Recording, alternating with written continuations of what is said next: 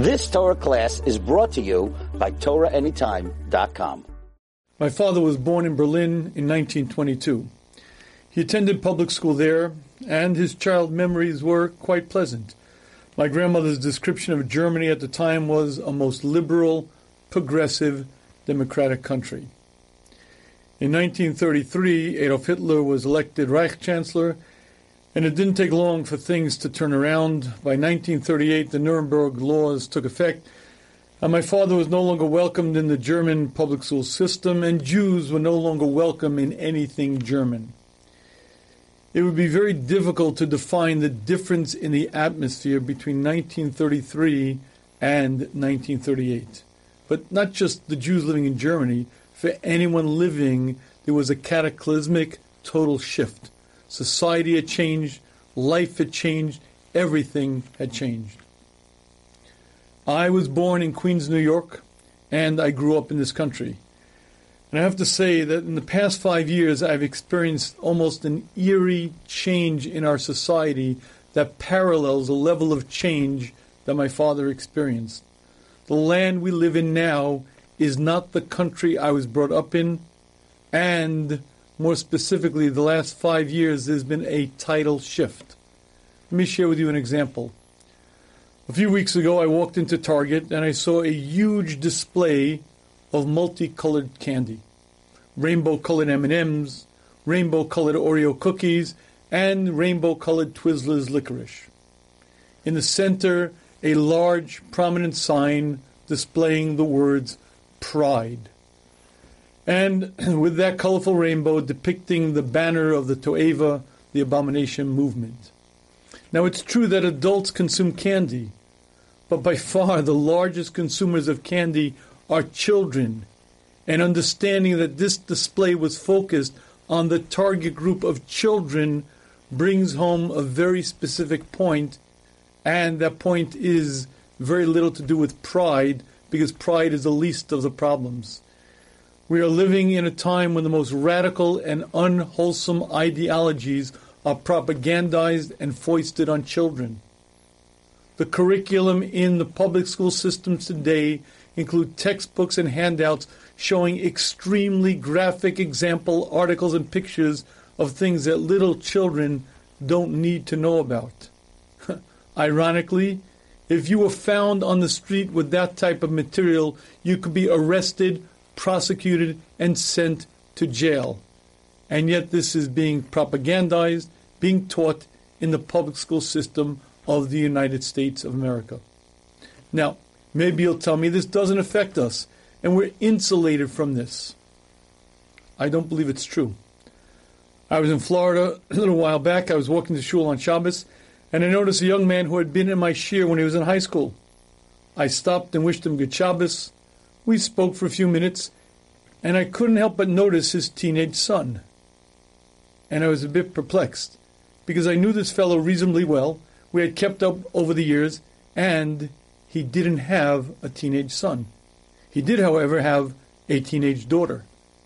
It took me another moment or two to put together the rest of the story.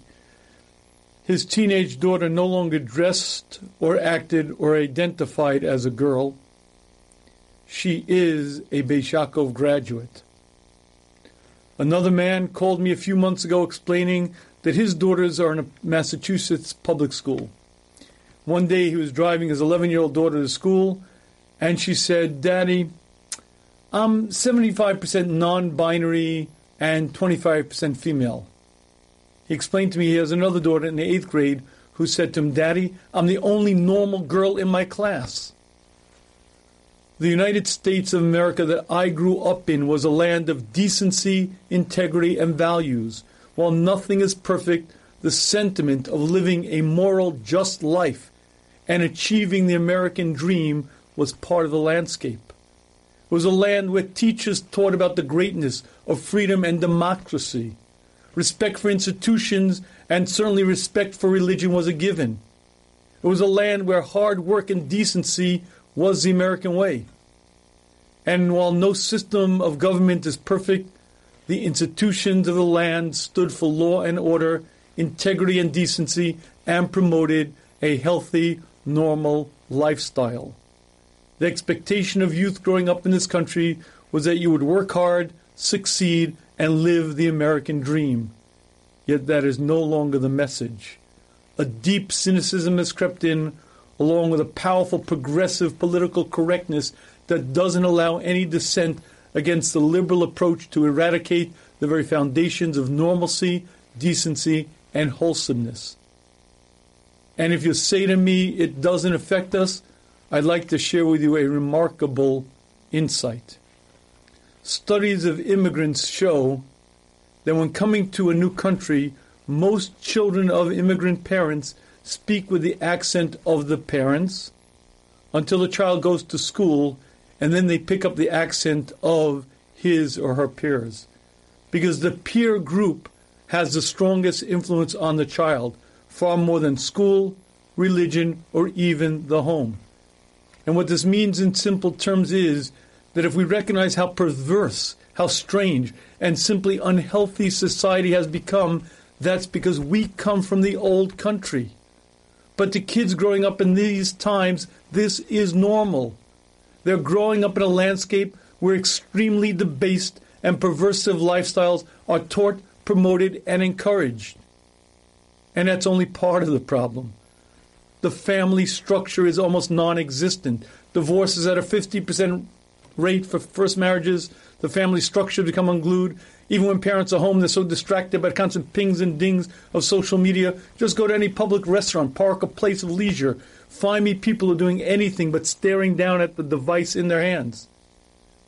And one of the results of that is simply the sheer amount of unhappy, unwholesome people who are suffering has increased dramatically. And the question is, what can we do about it? Certainly limiting our engagement with the outside world.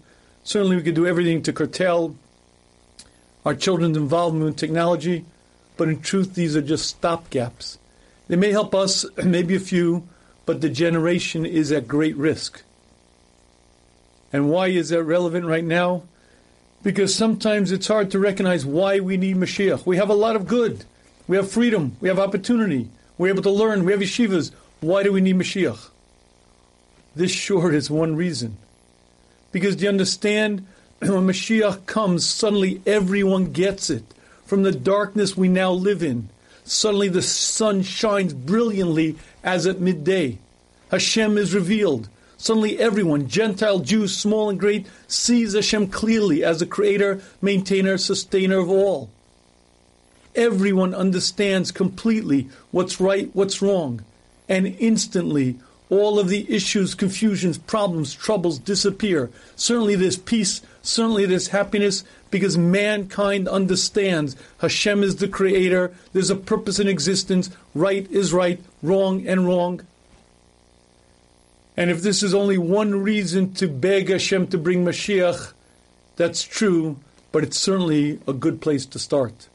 You've just experienced another Torah class, brought to you by Torah Anytime dot com.